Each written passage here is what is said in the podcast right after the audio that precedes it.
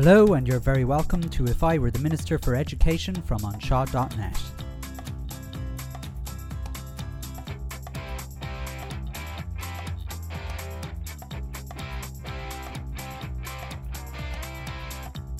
End of Year Special, the Top 20 Moments of 2020. Hello, it's Simon Lewis here from OnShaw.net with my top 20 moments of 2020 in the education system with a dash of COVID-19 thrown in. This has been the weirdest year of my career. Back this time last year, I was all ready for doing my review of 2019 and thinking about my 2020 vision, as people were calling it. I don't think anyone would have seen the way things were about to go when a virus emerged somewhere in Wuhan in China, and little did we know a few months later it would have shut our primary schools buildings down, and we would have all gone from being offline teachers to online teachers, and remote learning and distance learning and blended learning all became tools of the trade. Asynchronous teaching, synchronous teaching, lots and lots of different language that we would never have used before, and who would have thought that we would have had Zoom graduations and all that sort of stuff.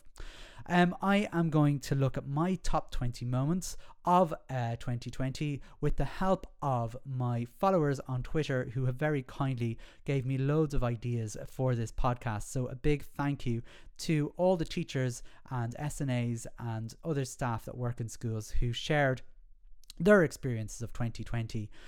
Just so you know, this is a primary school podcast. If we don't concentrate on second level, and as tempting as it would be, I would imagine if you asked people on the street what their top education moment would have been of the COVID era, they would have said the debacle of the Leaving Cert, but it does not qualify for this podcast. I will say that Joe McHugh's and Norma's handling of the Leaving Cert was probably, though, a very good symbol of how the Department of Education generally performed in terms of COVID-19. I suppose a series of total indecision, trying to take the easy way out of everything at every opportunity before basically cocking up time and time again. I think it's probably a good symbol. However, while 2020 wasn't just about COVID-19 either, I am going to go through my top 20 moments in primary education, which were all linked to COVID-19. So that means there will be some notable exclusions from my list. For example, the big news that secretaries' pay was finally agreed to be regularised thanks to the huge work of FORSA, the trade union for secretaries. And there was also the series of the usual mess-ups from the NCSE. And the NCSE are surprisingly not mentioned very much in this episode, they'll be glad to know. But particularly, they were not mentioning them, but they're left out of my top 20. You know, particularly, you know, the cases of South Dublin special classes, which is one of many, many cock-ups from the NCSE. And I'm leaving out, of course, towards the very end of the year, the INTO preparing themselves to do battle with its own members, trying to get a very bad pay deal over the line, which is where their year is ending. So anyway, with those out of the way, I want you maybe to sit back and relax. Well, actually, this isn't going to be relaxing at all. So maybe just sit back. This might be something, I don't know, if you're driving home to see family to Christmas, if you want to get to your loved ones, your family, full of rage and full of anger. You know, you might even be crying by the time you get to the door of your loved ones' houses. You just sit back and seethe your way through these top 20 moments in primary education in 2020. I decided I'll do these 20 moments in no particular order. I'm not doing like in 20th place or in 19th place. I'm just picking 20 moments and trying to maybe recreate the story of COVID-19 in primary education to see how it works, rather than saying that this is in any particular order, if that makes absolute sense, which it probably doesn't. However, we will start off with my number one moment, which was home learning, remote learning, distance learning, whatever you wanted to call it, but at the end of the day, trying to teach your own children. Yes, this was a new world for many parents who found themselves becoming teaching assistants in their own homes as teachers began to try and help children cover the curriculum remotely, and as they were doing so, trying to learn new skills. And we also saw that new subjects emerged in the curriculum during COVID season, namely baking, and household chores were two of them, and watching Joe Wicks on YouTube. But there were other things. There were virtual sports days, virtual assemblies, virtual scavenger hunts, because teachers did what teachers do best, and they innovatively think of ways to help children learn despite all the obstacles in our way. I have to say, it was an amazing thing to see, really, as we just did it. We managed to, with no training, no ideas of what to do, we'd no resources, and all we knew was we had this tool called Zoom, we had things called Seesaw and Google Classroom, many of us hadn't used them at all before. We became filmmakers as we tried to video ourselves on YouTube and make pre-recorded videos on Screencastify, all these kind of things as well. But somehow we just did it, and we did it well. I mean, we did it really well, as much as we could. And parents as well did their bit to keep teachers' spirits up, and they recorded brilliant videos for us, pleading with the governments to open the schools again, asking them to quadruple our wages, or offering to even sanitize their own children in sheep dip just to get them out of the house. And in homes, including my own, all rules about TV, watching too much TV, playing Fortnite, or eating sugar-filled treats, they all went out the window. I remember actually, speaking of that, I remember I was actually giving a seminar to, I think there was about 400 principals on at the time. It was I can't remember, it was one of the mornings in early April, and I was training them how to do remote learning in their schools. Our school is one of the first schools to engage in remote learning in a major way. So I was just telling them about our experience with 400 principals on Zoom. And it was about 10 o'clock in the morning, and I'd asked my son, basically, because I needed him just to get out of the way. So I told him, go on there and watch the telly, and just do not come near me. And about 10 minutes in, a little head popped in the door, holding the biggest chocolate ice cream. I think it was a Magnum I'd ever seen. I actually didn't even know we had them in the house. And there he was with the big smirk on his face, and there was me hurriedly unwrapping this said ice cream in front of 400 principals, basically admitting to them that they were witnessing the worst father in the world.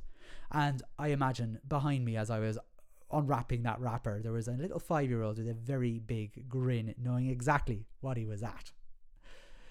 Anyway, let's move on to number 2. And this was SNAs being hired by the WSE. They're by the HSE. Initially, during this outbreak, around the early April, the Department of Education kind of had a feeling that SNAs weren't working for some reason, because they were, and they were working really well. They were engaging with the children that they were taking care of every day, through phone calls, through Zoom, through all sorts of things. So, but instead of asking them what they were doing, they basically said, we're going to send all the SNAs off to work in nursing homes. So there you go. And that didn't happen, obviously, because it was a mad idea. We needed our SNAs working in our schools. So instead of that, they said, and you know what, we'll redeploy you to do contact tracing. And that didn't happen. And then after that, principals got a letter saying, by the way, you're no longer managing SNAs anymore. The HSC will be managing the SNAs. Could you give me all their names and their phone numbers, please? And we'll take it from here. And then they didn't actually manage the SNAs at all, or give them any work to do. So the SNAs kind of just kept doing what SNAs were doing, which was looking after children's care needs in the fantastic way that they always do.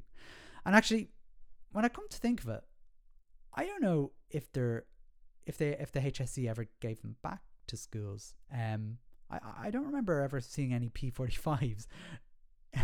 Anyway, I wonder could anyone answer that one? Anyway, as a big thank you for their service, because the government obviously were very appreciative of the fact that they just took their job off them, gave them a new employer before not doing anything. What they did was, to thank them so much, the government reminded them that to make sure that they worked the 72 extra hours, which no one can really figure out the reason for anyway. So that was number two. Number three, well, online graduations and rogue schools. Well, we didn't know in March that the lockdown was going to carry on for so long, and unfortunately it wiped out the entire school year, which meant that it looked like that 6 classes around the country were not going to be able to celebrate that rite of passage of leaving primary school. And thus the Zoom graduation was born, and most schools around the country took the time to record special messages, and we even had some celebrities joining in to send them their well wishes via these Zoom graduations. Ryan Tuberty, to be fair to him, recorded hundreds of messages to 6 class pupils around the country. However, doing us no favours at all, unfortunately, were some schools that broke the lockdown rules and actually held physical graduations in June. And some of them were so elaborate, they actually ended up on RTE on the news. And to me, and I suppose this, I forgot to mention, some of these aren't going to be too lighthearted. But anyway, this is one of them. For me, I felt the graduation fiasco was a great demonstration in the dark side of primary schools in a way, and generally in schools in general. To me, the most schools, 90% of schools or 99% of schools, in June said to their 6th class, listen, I'm really sorry, we can't give you a proper graduation. Nobody was happy, you know, everyone was a bit dismayed about it, but I mean, most people accepted the fact that this was the way it was. However, unfortunately, there were some schools who decided to run them anyway, which was against the law, and if anything had have happened during them, they wouldn't have been insured. So if someone had broken their leg on a bouncy castle, their insurance company wouldn't have provided any cover for them. But to me, it just demonstrated the lack of collegiality, and I go about this on my normal podcast, but within even small school communities in similar areas. For example, I knew of one village where there's 3 schools. One of them decided to follow the lockdown rules, as he should have, and didn't do a live graduation.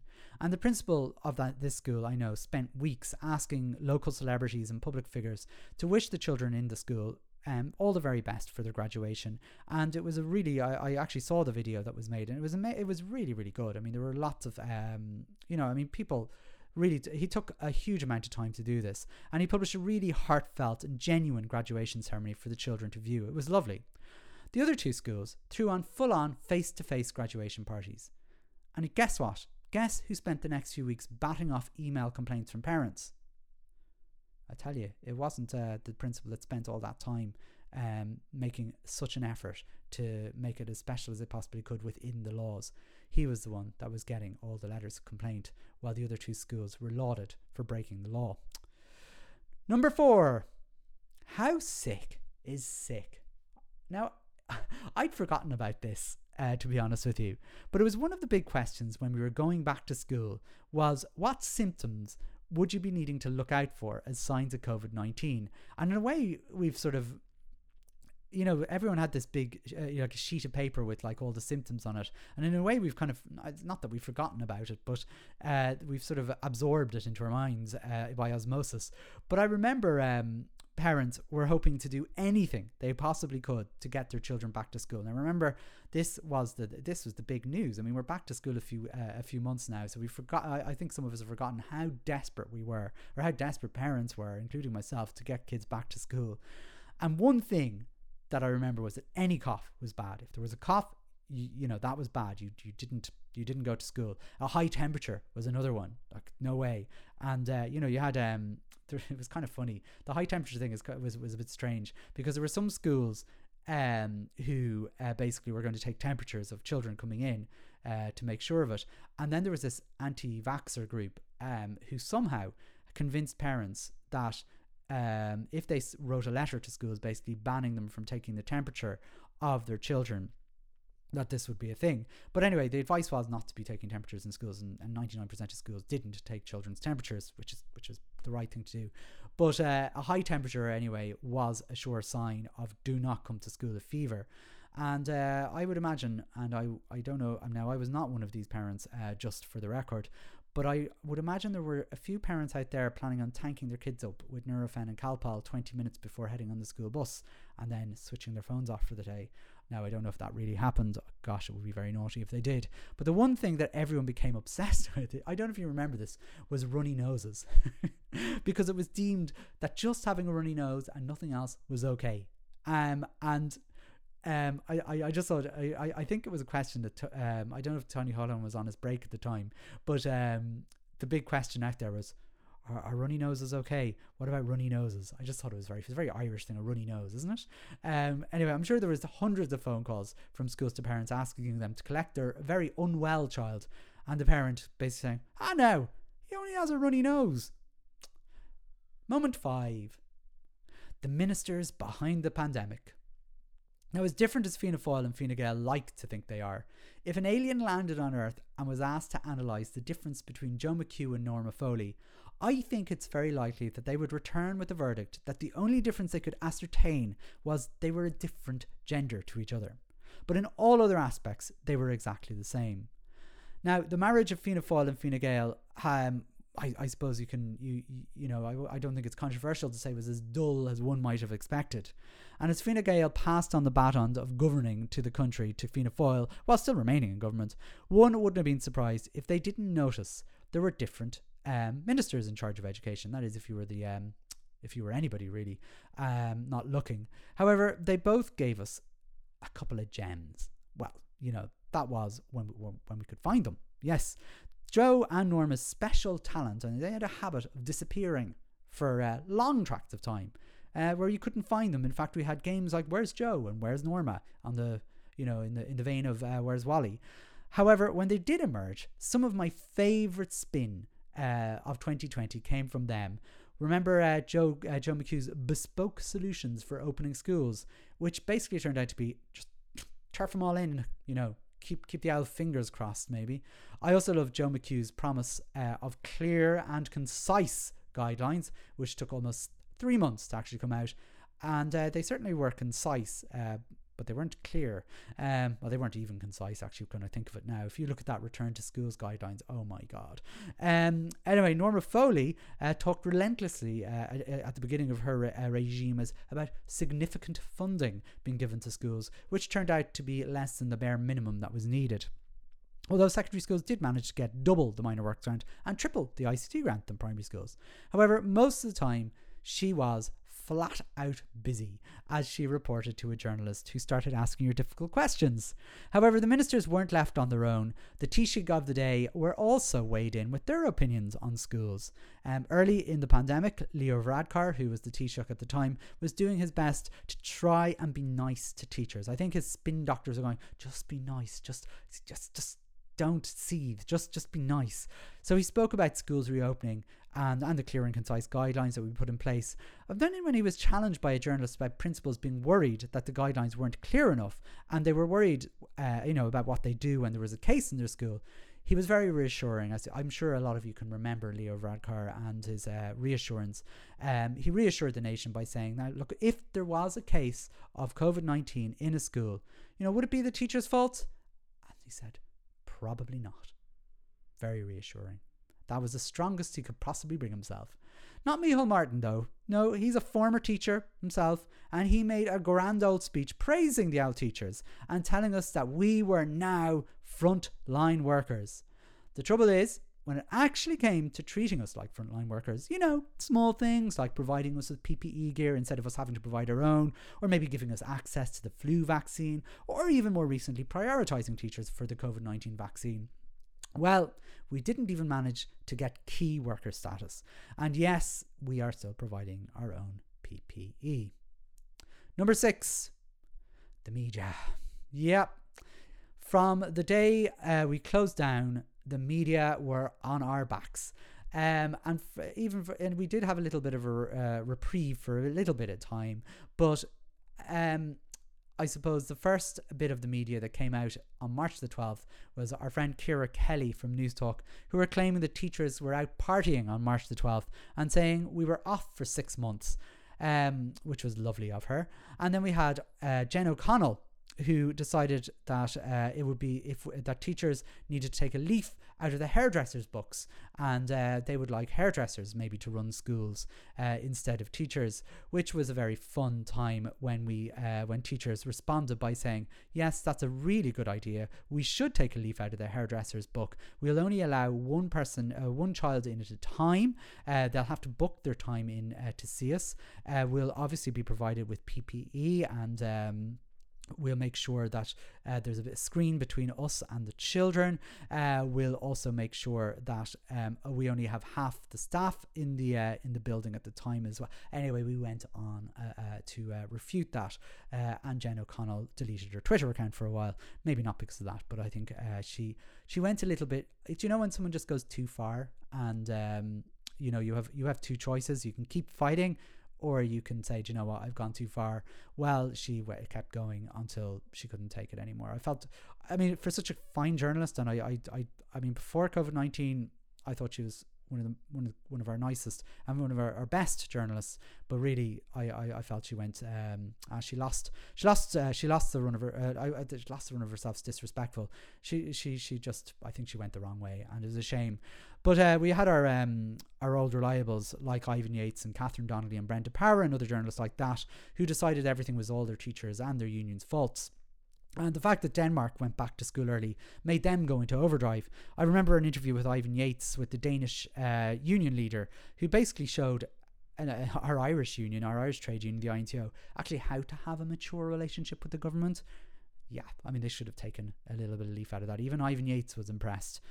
Today FM, just towards the end here, I suppose, because I don't want to go on too much about the media, but they just did their review of the year, and to just add salt to our wounds, they gave the heroes of the year. They gave their award to all frontline workers, and they listed them, but you know, from nurses to doctors to retail workers, to cleaners. They didn't put in teachers into that list. However, in fairness, the media weren't all bad. One hero of the media was Zara King, who constantly challenged how safe schools were. And one of her most infamous interviews was with the Health Minister, Stephen Donnelly, who tried to weasel out of a challenge about the high risk in schools with a retort, sure, you know, getting into a car is a risk. Yeah, everything's a risk. Number 7. It was the hashtags of the stakeholders. Hashtag Flags for Frontline Workers and hashtag GRMA Day. Well, let me talk to you a little bit about what our representatives decided to do to cheer us up as a group of teachers and everyone else working in schools.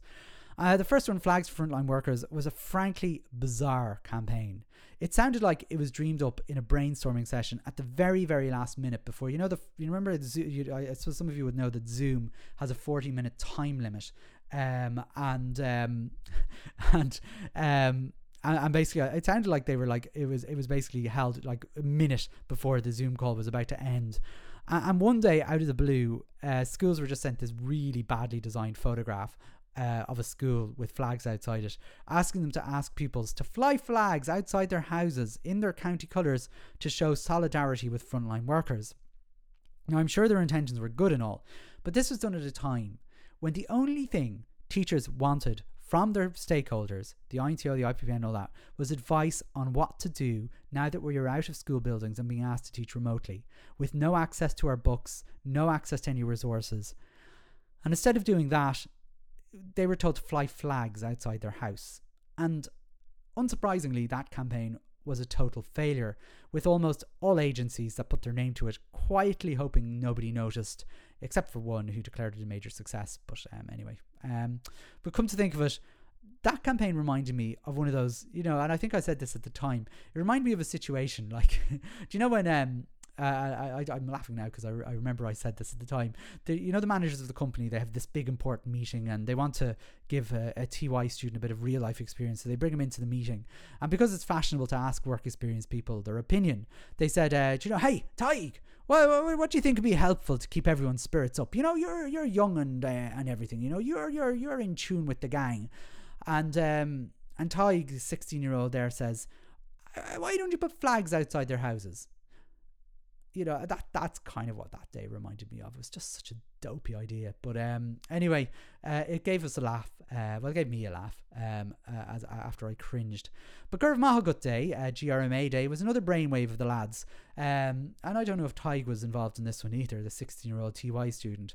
But he decided that the best way to make sure principals, teachers, SNA secretaries, cleaners, caretakers, and anybody else who set foot in a school would be to force celebrities to record a video to say thank you to all those people.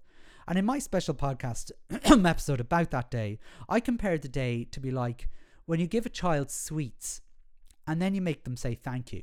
That's kind of like, it just doesn't feel that good. When you give,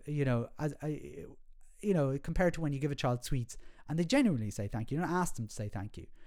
And that's what the day was like. We knew that a group of teachers were asking people to thank teachers, and they wouldn't have thanked us, without being forced to ask us, basically. Anyway, the day was roundly rejected by primary schools, who basically said, Gúr Maga Day, thanks, but no thanks. Number 8, the scurrying school meals saga. That's a lot of S's. One of the other curiosities of our lockdown was the school meals program, and the fact that everyone, apart from the organisation that's actually responsible for providing school meals to DASH schools, was flat out busy trying to run some sort of scheme for children who would have received school meals. I've actually, it was a kind of a really, really strange one. We were like most schools were, I'm in a DASH school and we provide a school meals program. And, ultimately, it wasn't a massive effort. Like it wasn't something, if the Department of Social Protection had have said to us, we're continuing the school meals program, if you can get the company that you work with to provide it, to send it out to houses, or if you can provide some way of getting them picked up from the school or whatever it might be, like we would have done it. Like it wasn't that big a deal, but I've never seen so many people and so many organizations so busy trying to sort out a problem that had actually nothing to do with them. While the Department of Social Protection didn't really do anything at all except put roadblocks in the way. And possibly the best analogy of the cliche of too many cooks spoiling the broth, everyone from the IPPN to Sinn Féin to Unpust got over-involved in what ended up, it was a very simple logistical arrangement, which most DASH schools would have been able to deal with. And if they put the same amount of effort into the plan for actually reopening schools, we actually would have had the plans by the May Bank Holiday, to be honest with you. But scurry they did, and while children did get school meals, I don't think the effort that was put in for it was as necessary as it was, as turned out. But look, I suppose, if to put a positive spin on this scurrying story, there were children in families who may have needed the extra food. And in fairness, through the work of Unpust mainly, who delivered thousands and thousands of boxes of food to family homes, they got there, and well done to Unpust mainly, and to the principals of schools who effectively managed the affair along with the companies they may have been working with. Number 9, Snoolingo. Yep, flattening the curve will probably be the cliche of the early part of the pandemic. But in schools, we found ourselves with two main new words, pods and bubbles. Now, pods, for those of you who didn't know, was a new name put on for groups of tables, and bubbles was a new name for classrooms. Now, there was absolutely no need for these new words because we had the word groups and we had the word classrooms, which were doing a fine job of describing themselves. But schools took them on just because we were told to. And we were saying things like, well done to the orange pod, you get a dojo point. Now let's leave our bubble to go outside to the giant sphere, which was the new name for yard. No, actually, that wasn't the new name. We should have done that though. That would have been fun. Number 10, the Department of Education and their wonderful communication. I'm a poet, and all right, I am a poet. When it finally got released in August, the government guidance for reopening of schools became the new Bible for schools. Yes, and we had less than 4 weeks to figure out how to open safely. Now, the guidelines were sparse on details, so schools basically had to make up their own response plans and risk assessments. However, for me, the highlight of the reopening schools guidelines, and they were sparse enough, was the following advice that staff should not attempt to take sanitizer or PPE out of their schools. Yes, that was in the guidelines. And one of the many highlights actually that were shared with me on Twitter yesterday before I'm recording this. The guidelines didn't actually come out in August, even though I keep saying they did. They did come out on the very last day, Friday evening of July, just after 6 o'clock, which was the style of the time, just to quote Abe Simpson from The Simpsons. Yes, the Department of Education felt the best time to release any circulars and any changes and any notices about the COVID-19 in schools was a Friday evening around 6 o'clock. And some of the classic releases of our time were advice on how to complain about teachers for not doing remote learning properly, despite never giving any training or resources to school to allow teachers to do their remote learning. Or, I particularly enjoyed getting my Christmas concert advice right near the end of December, and curriculum planning advice was released towards the middle of October, a full month and a half after schools had already started doing teaching. And in the middle of the summer, of course, the hashtag Feed the Hens was started as a use for these Friday night releases, because apparently hens like sleeping on shredded paper. Who knew? Number 11. John Boyle threatening that some schools wouldn't be able to take in all their classes due to supersized classes. Yes, with tiny classrooms and supersized classes, we were no Denmark, which was the country that sent their kids back to school first in the world. And despite the fact that class sizes in Denmark were no more than 15 children in normal times, and that the schools were using secondary school buildings to ensure classes were split in two, the media seemed to be wondering why on earth Irish schools couldn't be more like Denmark, for goodness sake. Everyone also seemed to be holding meter sticks for some reason, and I actually don't know where they found them, to be honest.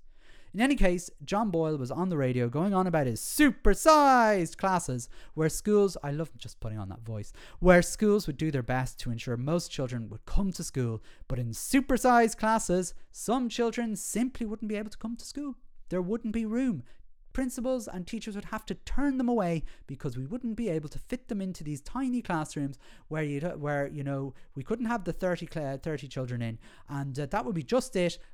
That's it. No way, no questions. Absolutely not. No way. And all sorts of other things like that. So anyway, yeah.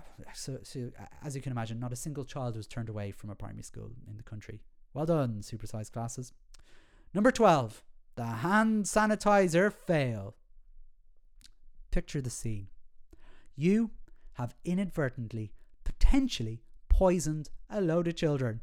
Ha! Easy mistake, eh? Well, anyone could do that, couldn't they?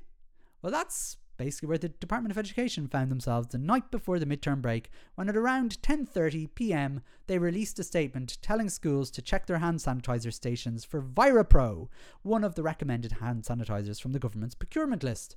It contained a chemical called methanol, not ethanol, methanol, which is actually poisonous. Whoops. And if things couldn't get any worse, it was also the night before what is traditionally a kind of a dress-up day in schools. It was probably the only time that children were going to be able to get into their Halloween gear because they weren't allowed to trick-or-treat, thanks to COVID-19. So a lot of schools weren't able to open because of this mistake, which was awful for the children because I think they were... I mean, it was, schools became kind of the only place where a child could feel a little bit of normality, even if it wasn't particularly normal. And, there was a number of schools that actually closed on the last day of term as children, I suppose, missed out on that little day. But anyway, what can one do? But as if things couldn't get any worse, a few days into the midterm break, when principals had their first day off since possibly January, the Department of Education found that a load more of their procured sanitising products were also potentially dangerous, hence cancelling every principal's midterm break, which, as I said, was their first break in about 9 months. And a third of schools were affected by the sanitiser issue. And naturally, as you can imagine, because of this, the representative bodies were up in arms. I mean, one mistake is fair enough, but two is simply careless. Well, I am sure you will not be surprised to hear the unions were livid. They were screaming blue murder at the Department of Education for taking principals first time off in months away from them and putting people's lives in danger. It was, oh, the outrage. Yeah, didn't say a word. Number 13. Principals with principals. Speaking of which, principals of primary schools will never forget this pandemic. That's possibly the statement of the year. Anyway, principals basically were forced to work 24/7 more or less. Out of the blue, during contact tracing, an email came to school looking for the principal's personal mobile phone number so that the HSE could contact them anytime they wanted if they heard there was a case. Any time at all. And basically this meant the principals were on call 24/7, 365. So I'm almost 99.9, I think I'm 99.9% sure that no other job in Ireland exists where you are expected to be on call 24 hours a day, 7 days a week, every single day of the year. Now maybe I may be the chief state pathologist, I think, I don't know, is one exception, but I don't think there's many jobs out there where you're actually expected to be on call all the time. I mean, I suppose thankfully though, the IPPN and the INTO were out on the streets rioting as a result of this. No, not a sound. Not even a Twitter or a tweet. They were both, you know, I imagine they were both probably still celebrating their big win when finally teaching principals were given 1 day per week to do their admin work. And funnily enough, I nearly had this, the whole thing about the 1 day a week being one of my top 20 moments of 2020. But because the reaction to it was so muted, I'm giving it a tiny mention here because, you know, really at the end of the day, all it took was a global pandemic for the government to finally give teaching principals the bare minimum release time to catch up on admin work. And given that there's been no mention of it in the recent budget, there's no guarantee it's actually going to remain in place once the pandemic ends. So I mean, just if you're a teaching principal, I wouldn't be, I wouldn't be presuming that's going to remain in place. And I've mentioned this. I mentioned this because 2021 is going to be an interesting year, obviously. And I haven't heard the union or the IPPN mentioning that as an absence from Budget 2021. However, away from all that, because being perfectly frank, it's getting depressing talking about the future of and also the failure of the unions to do anything to keep schools safe. It was the principals of a number of schools who effectively improved, even if only slightly, the whole contact and tracing model in schools. And just to highlight three schools, one of which remains anonymous because it was the first, I suppose, but it was in Dublin, so that narrows it down, where a principal found himself waiting 4 days for the HSE to contact him to go through the tracing of a positive case in his school. And this was a case which basically made a small change to the way contact tracing happened. The principal did try and get the IPPN and the INTO to help him out, but rather than helping, they actually did nothing. And worse, and I'm going to criticise the IPPN here, they refused to post his plea on their mailing list, which would have alerted to other principals that the HSE tracking and tracing was actually not up to scratch. Instead, what he did was he went to unofficial groups like Voice for Teachers, like the National Principal Forum, and me in OnShaw.net, where I shared his story. Yes, the one that the IPPN refused to publish. And in a somewhat kind of bruise to my own ego, in the 15 years that I've been running on Shaw.net, I have never had such a popular post on my website than this one. It was viewed by over 50,000 people and shared over 500 times. And as a result of this post, I was told, I suppose from it, we were told that improvements would be made. Or so we thought. Because, I mean, although small improvements were made and it wasn't 4 days before the HSE would get in touch with the school, by December, the principal of Claremorris Boys School found himself with 16% of his school testing positive with COVID-19. However, the HSE refused to advise him to close his school despite this, and given that he has absolutely no subs and the situation was so precarious, he and his board decided to make the decision to close his school. The Department of Education then forced them to reopen, and it led to the #ISupportClaremorris hashtag on Twitter. The situation raised the question really as to who actually runs schools, boards of management or the Department of Education, and it really made a mockery of the whole HSE contact tracing again.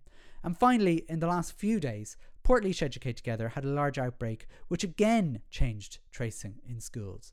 Until then, if there was a close contact in a class, the rest of their household were not considered close contacts. You know, go figure. However, this has now changed because of the school's situation. The INTO, by the way, didn't contact the Claremorris School until the principal raised the fact the INTO did not contact the Claremorris School. The INTO released a statement saying they were supporting schools. So, yeah, that was a bit of a long one, number 13. Maybe that's an appropriate number. It's an unlucky one. Number 14, Martina Bro versus the HSE. One of the biggest heroes of COVID-19 in schools is not a teacher. She's a woman who found herself in a situation, really, that I suppose she didn't ask herself to be put in. And she found herself in this situation because there was a decision by NFET not to publish the names of schools with COVID-19 outbreaks, and this really jarred with her. And she took it upon herself to try and record every school in the country with COVID-19 cases. And in one of the most interesting episodes, for me anyway, of the pandemic, a Facebook group was born where there's now over 100,000 members. And the group simply publishes when a case occurs in a school. They only publish confirmed cases in schools, and that is when a case is confirmed with a HSE letter or a message from the principal of the school. And despite NFET and the government trying their best to undermine this data, Martina and her small crew kept publishing the data, and it is now actually the place where most parents go to find out about cases in schools. And, you know, wow, isn't that interesting, and isn't it amazing? However, even more interestingly, the group has managed to show up that NFET were basically lying about the number of cases in schools. NFET seem to be claiming that most school cases are called community cases and not counting them in their official figures for schools. For example, in the Dublin case I was kind of talking about there just now, it took four separate cases in the school before the HSE and NFET finally admitted that there might be a cluster within the school. The first three were considered community cases. Martina's work is most likely going to be used in the future when looking back at the pandemic, if there's another virus in the future, but strangely enough, people who should know better somehow still cling to the NFET data. It kind of reminds me, in a way, of, you know, who provides, you know, what becomes more important is who provides the data rather than how accurate the data is. And it reminds me of the National Principals Forum, who produce excellent data straight from principals, and it's routinely ignored by people who should know better than ignoring it. Number 15, COVID checks from inspectors. School inspectors, to me, are people who know a thing or two about education, but they know very, very little about public health, and even less so about health and safety. Do you know why? Because they are qualified as educators, but they're not qualified as health and safety inspectors, funnily enough. They're just called inspectors. Doesn't mean they're remit goes beyond education. However, that didn't stop the Department of Education from deploying them to perform COVID-19 inspections in schools. After a leaked presentation found its way online, it seemed that the inspectorate were being told to land into schools to check that schools were following risk assessments and COVID-19 response plans. Now, while the INTO completely ignored this fact and said they wouldn't comment, the IPPN reacted fairly violently once they learned it was true, but nobody actually stopped it from happening. So completely unqualified people visited schools judging whether the schools themselves were compliant with COVID-19. Now, I know the inspectors probably didn't want to be doing this job, but I think more so, they didn't want to be redeployed back into classrooms, which was probably the best place for them given their qualifications and given that there's a substitute crisis. However, given they didn't want to do that, and it's clear that there was nothing for them to do, jobs basically were made up for them, including that one. And early in the pandemic, we were told as teachers, no, I'm sorry, the inspectors couldn't go back to their classrooms. They're very busy doing research. Funnily enough, I have not seen any evidence of the research yet. Number 16, the INTO claiming massive victories. Do you know what? I actually felt sorry for the INTO when the media were blaming them for stopping the reopening of schools, because they really had nothing to do with that. Do you know, they actually did nothing to stop schools from reopening. And, you know, there's many examples of how they didn't actually have anything to do with the safety of schools opening and all. I'm just going to, you know, pluck one out of the air. And it was before midterm break. And the INTO, in traditional style, what they do is they publish these little press releases where they get all angry and you know, sort of, you know, throwing their toys out of the pram as such. And they made 5 key demands of the government. I'm going to go through all those 5 key demands and let's see if they actually did them. Here it is. 1. The publication of the exact number of school staffs who have tested positive since September, categorised by school type, primary or special school, and by staff roles, mainstream, special education teacher and other non-class teachers, SNAs, school secretaries, caretakers, etc. And the publication of the medical evidence supporting the continuation of attendance in school and staff who are pregnant or who are in the high-risk category of health. Guess what? Didn't happen. Oh well. Maybe they got number 2. A clear explanation of the difference between a close contact and a casual contact in a school setting must be set out.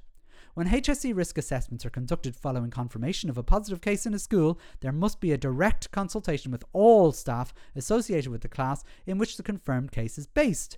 It is essential that the class and staff in question are tested within 24 hours and that they restrict movement until the testing and tracing process is complete. Okay. Well, the phrase casual contact became, you know, got retired, and instead they changed it to community transmission. So, Anyway, however, in any case, they also failed to get all staff and the class tested within 24 hours. And in fact, it took outbreaks in schools which weren't actually handled properly to do that. And of course, the INTO claimed they had succeeded, which of course they didn't. So let's see, maybe they got 1 out of 3. An urgent review of the policy on the wearing of face coverings by pupils and school staff is now essential to provide up-to-date public health guidance on the use of this equipment in primary and special school settings. So, nothing changed. Kids still don't wear face coverings and teachers have to provide their own PPE gear. So, 0 out of 3 so far. Come on, number 4.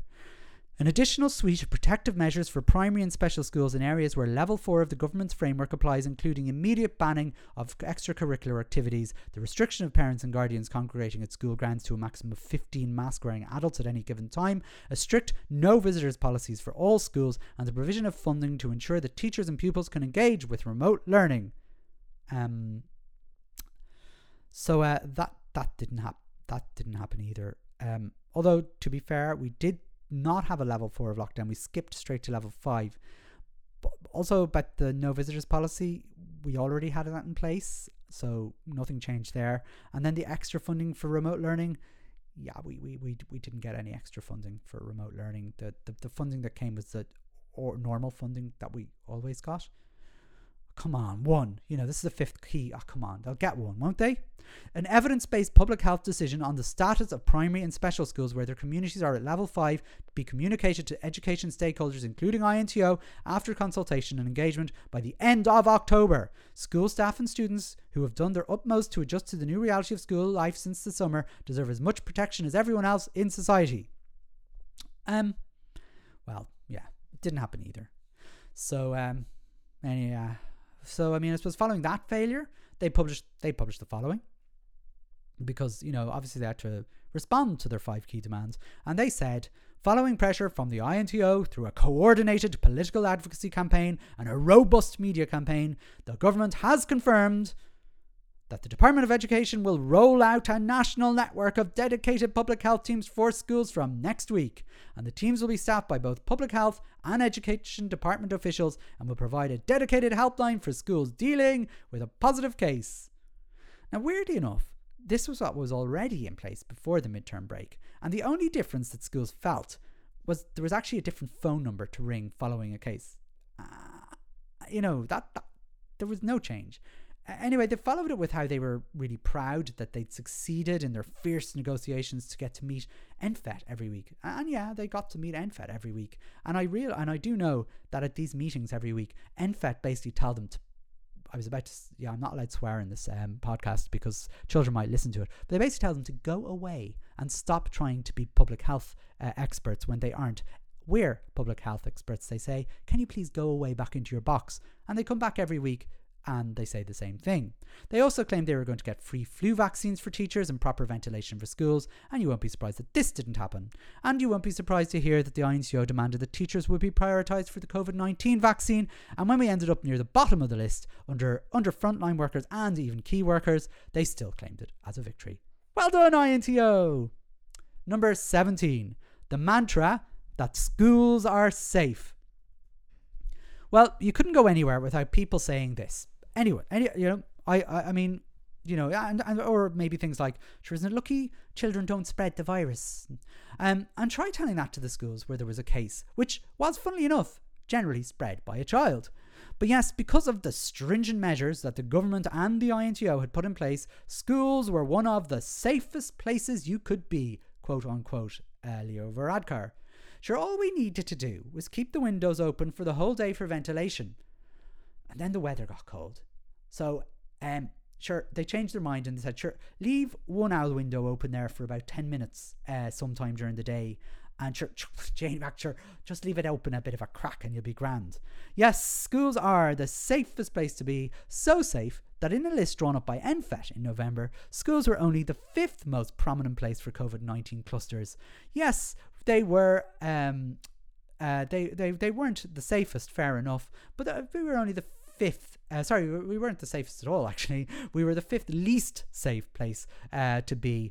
Homes were number 1, residential homes were number 2, I think, nursing homes were number 3, places like direct provision were number 4, we were number 5. So in fact, it was less safe to be in school than it would be in restaurants or pubs, and yes, hospitals. Number 18, the INTO crossword. Yes, the social media disaster that is the INTO's Twitter feed. Yeah, all the way through early August, when schools were trying desperately to find information about schools reopening, the INTO were tweeting about their monthly crossword competition. And it actually became a running joke from INTO members that whenever there was an impending disaster, such as going into level 5 of lockdown, that the INTO would respond with a crossword. And by the middle of August, there was no holidays. By the middle of August, the crossword tweets had stopped. They got the message. However, unfortunately, it wasn't just crosswords that we were treated to by the INTO's Twitter feed in the middle of disasters. Yes, read the room, INTO, but no, we were treated to gardening tips and mortgage tips too. Weren't we the lucky ones as we scurried around trying to open our schools safely? Number 19, the RTE School Hub. One of the positive, and I suppose by this stage, you'll be wondering whether there be any positivity in this podcast. The RTE School Hub was one bright shining light which kept many parents sane before they went ahead, I suppose, before they carried it on far too long, unfortunately. It was the greatest kind of thing for parents, to be honest with you, this RTE School Hub, where I don't know if they were actually practicing teachers, but 3 RTE presenters who were qualified teachers treated children every day to an hour of online TV lessons and became mini celebrities in their own right. They carried on when schools went back for one further series, and I suppose it wasn't as popular then as it was. Unfortunately, after all their good work, they did go and spoil it all by saying something stupid like Norma Foley's homework pass and talking. Yes, this was, I suppose, a sad end to such a brilliant idea when Norma Foley was invited on to the School Hub to talk to Seamus the dog. And in the same interview, she not only unleashed a homework pass, completely misreading the fact that most primary schools weren't giving homework during a pandemic. But in the same interview, she also unleashed the second part of this disaster, which was Norma Foley's easel. And this easel, which she couldn't stop thanking the NCAD for, was to show art sent into her by the children of Ireland. And she would have them on her easel every day. Before, by the way, kids, I'm sorry, she probably just shredded them day after without a single thought. Anyway, on her first little video on Twitter showing this lovely easel, thank you NCAD, by the way, for this easel, thank you NCAD. On this first little video on Twitter, she showcased her first pieces of art, and she decided to pick her favourite piece of art, which was a very lovely picture of herself. Thanks NCAD for the easel. And finally, number 20. The INTO, and my favourite story of all. In fact, if I was doing a top 20, this would be my number one by far. The INTO Christmas message. For me, the highlight of COVID-19 and 2020 came in the last few days with the INTO's Christmas email to its members, in probably one of the most amazing displays of arrogance I've actually seen from my union, up there with completely ignoring the legitimate vote of its members the year before. They believe so much in themselves that they deemed it appropriate to praise themselves when thanking their members for keeping the schools open. It has to be read to be believed, and I'm astounded that nobody in the organisation thought for 1 second how it might come across. But here is the bit of their email, or their message. This extraordinary year will go down in the history books. When our chapter is written, it will tell a story of dedicated professional teachers who went back to work. Who went back to work despite their personal anxieties and concerns to enable our schools to reopen. Now, they should have shut up there, but they didn't. To enable our schools to reopen, and a union that fought for the resources and safety protocols necessary to ensure this happened safely. Yeah, unsurprisingly, it was ridiculed. Now, I don't usually laugh at the antics of the union, but in a very tough week, I have to say it cheered me up. I laughed out loud when I read this. I couldn't believe it. It was, for me, I suppose it summed up everything I would have thought about our union. Flags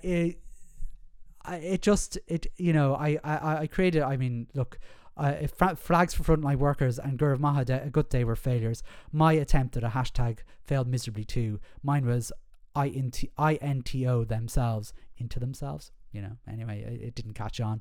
But to be honest with you, I think the message really told us a lot about how the big boys in our organisations, how the ministers, how the unions, how the representative bodies, how the picture they're painting of the last 9 months is a very, very different picture to how people on the ground have been feeling. And I think the this message from the INTO summed it all up.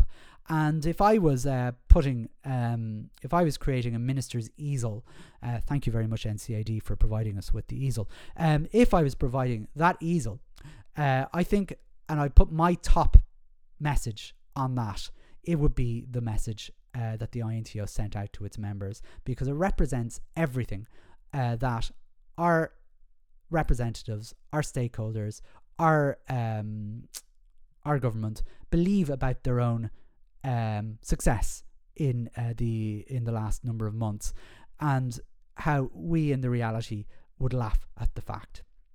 So I suppose as we come past the hour, beyond the hour here, we're coming up to the hour. What will 2021 bring before the summer holidays in June? Because I guess, you know, I'm only doing 9 months of the pandemic. We still have another 6 months of this to get through. Will we even get to June without the schools closing?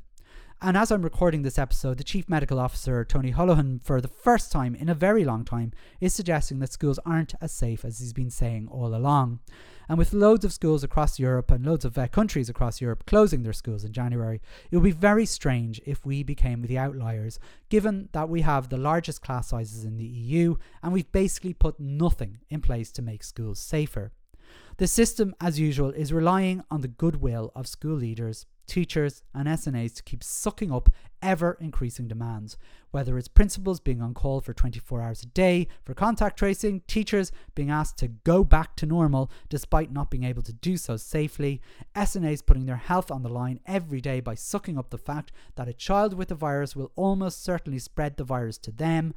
The government has not bothered to create any provision for remote learning whatsoever, instead basically telling schools to do their own thing without giving any extra funding to do it. And the trouble with all this reliance on goodwill is it has to stop at some point, and it results in burnout if it doesn't. And the atmosphere, I have to say, and I'm not talking about my own school here, because I'm in plenty of group principal groups and where principals talk about their schools. The atmosphere in schools around this time of the year, usually outside of 2020, is one of excitement, looking forward to holidays. And I know it's not the same this year, but, you know, this year everyone is just simply crawling to the finish line. Teaching, to me, and I've said this before, is a job that I can only compare to acting in a theatre. As a teacher, you're basically an actor on the stage. You have to entertain your audience for a whole show, and your show lasts for 5 hours and 40 minutes with a couple of breaks. Our shows are slightly different to actors because apart from doing the acting, we also have to write our entire script. And not only that, in a real theatre, the audience generally pays to be there and wants to be there. But in our classrooms, half the audience isn't really that interested in being there, and we have to make ourselves even more entertaining. Some of our audience actually need assistance throughout our performances to even be there. But unlike a theatre, we don't have enough people to help that audience access what we're doing up on stage. So we're basically expected to not only do the acting, but also to look after the needs of some of our audience who can't even sit down throughout the performance. But we also have to be the security because there's some of our audience are not going to behave themselves. People spend their time giving out about teacher holidays, but I never see them calling actors lazy when they're not on their stage. And why is that? Because people understand that actors have to take time off stage, prepare for their performances. And unless we're actually on stage, it's assumed we're doing nothing. But enough about whinging for me, because I've gone off totally off point, and it's nothing to do with 2021. That's our job all the time. So what I did was I asked my Twitter followers for their predictions for 2021. And I only gave them an hour, but I had loads of responses. And if I thought I was going to be able to end 2020 on a high with some positivity for 2021, I was mistaken. Almost every single post that went on my Twitter feed believes that we're just basically in for more of the same. Burnout was basically the word used most of all in all the tweets.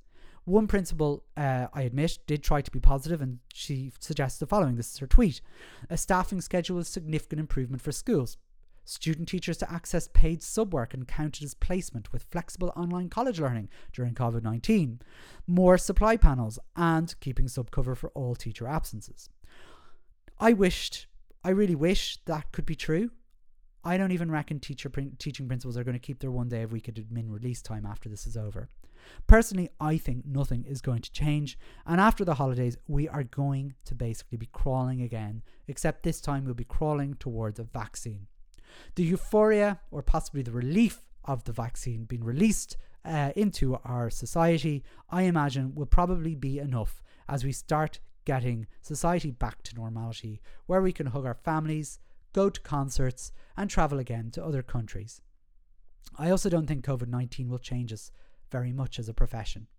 For me, to be honest with you, and I suppose I'm speaking my own opinion here, COVID-19 has shone a light, or held up a mirror, whichever cliche you want to use, to the huge issues that are in primary education and the complexities that we find ourselves in normal times. And sometimes they became national news during COVID-19. However, as a result, did anything really change? Schools are still competing with each other for enrolments. Patron bodies are still battling it out to be awarded a license to indoctrinate children in whatever faith formation they give to their children. Primary schools are still receiving significantly less funding than their second-level counterparts. Children with additional needs continue to have their resources cut year after year. Our representative bodies continue eating their prawn sandwiches and roast chicken dinners with the Department of Education officials. Small schools keep closing. The workload on all school staff keeps coming, and we all suck it up, because even with a global pandemic, in reality, with very few exceptions, when push comes to shove, we don't do anything about it. If we want 2021 to be a better year for people working in schools, we all have to act together. We know at this point our representative bodies no longer represent our views. So we need to establish alternative ways to ram the message through that enough is finally enough. There are groups out there that do represent your views, and all they need is active support. The pandemic has brought two weapons into the mainstream that we can use: social media and video. And when I say video, I mean video conferencing. Arranging meetings these days no longer requires travelling across the country. Everything can be done online. In the early part of the pandemic, we had webinars and seminars where over 1,000 people could sit together virtually, listening to experts in certain areas. There is no reason why this cannot be moved to democratise our profession and form campaigns. We can bring people together as on webinars, on Zoom, or whatever different platforms, to start democratizing our profession. And ultimately, for me, that's my hope for 2021. It's to re-establish a democracy within our education system, which we no longer have. We have allowed our representative bodies to cement themselves as theocratic organisations to such a point that they are coming out with the most baffling things like Gaurav Mahagute, and claiming that when history books are written, they themselves will be recognised for their brilliance. So in 2021, what I hope for is that we will start writing the narrative. I hope you enjoyed this episode, and I'll be back in 2021 with new episodes of If I Were the Minister for Education, tackling issues such as why we need a supplementary panel, should we have specialised Gaeilge teachers, and should we finally scrap drama as a subject, amongst many, many more topics. Be sure to tune in every Friday evening when I release the podcasts, and they can be found on Apple Podcasts, Spotify, and any other podcasting apps by searching for Unshaw's Podcast, or If I Were the Minister for Education. I'd really appreciate you subscribing to the podcast, so each new episode will be available to you immediately after its release. Please also feel free to review my podcast so others can find it more easily. Look, normally at this time of the year, when I'm wishing my pupils well for the holidays, I make sure to say, you know, something along the lines, I'm in an Educate Together school, so we try and include everybody, that, you know, whatever you're celebrating, whether it's Christmas, Hanukkah, Kwanzaa, or just even some time away and a bit of time off, I hope you have a great time. But given that you're likely to be a teacher listening to this, it's probably safe for me just to wish you a happy Christmas, given that 99% of you, identify as Christians. Look, I don't expect 2021 to bring any diversity into profession, but it's always my hope. So whatever you're having yourself, have a lovely time, have a lovely break. Hopefully we can have a break. Hopefully there'll be no sanitizers breaking down or whatever.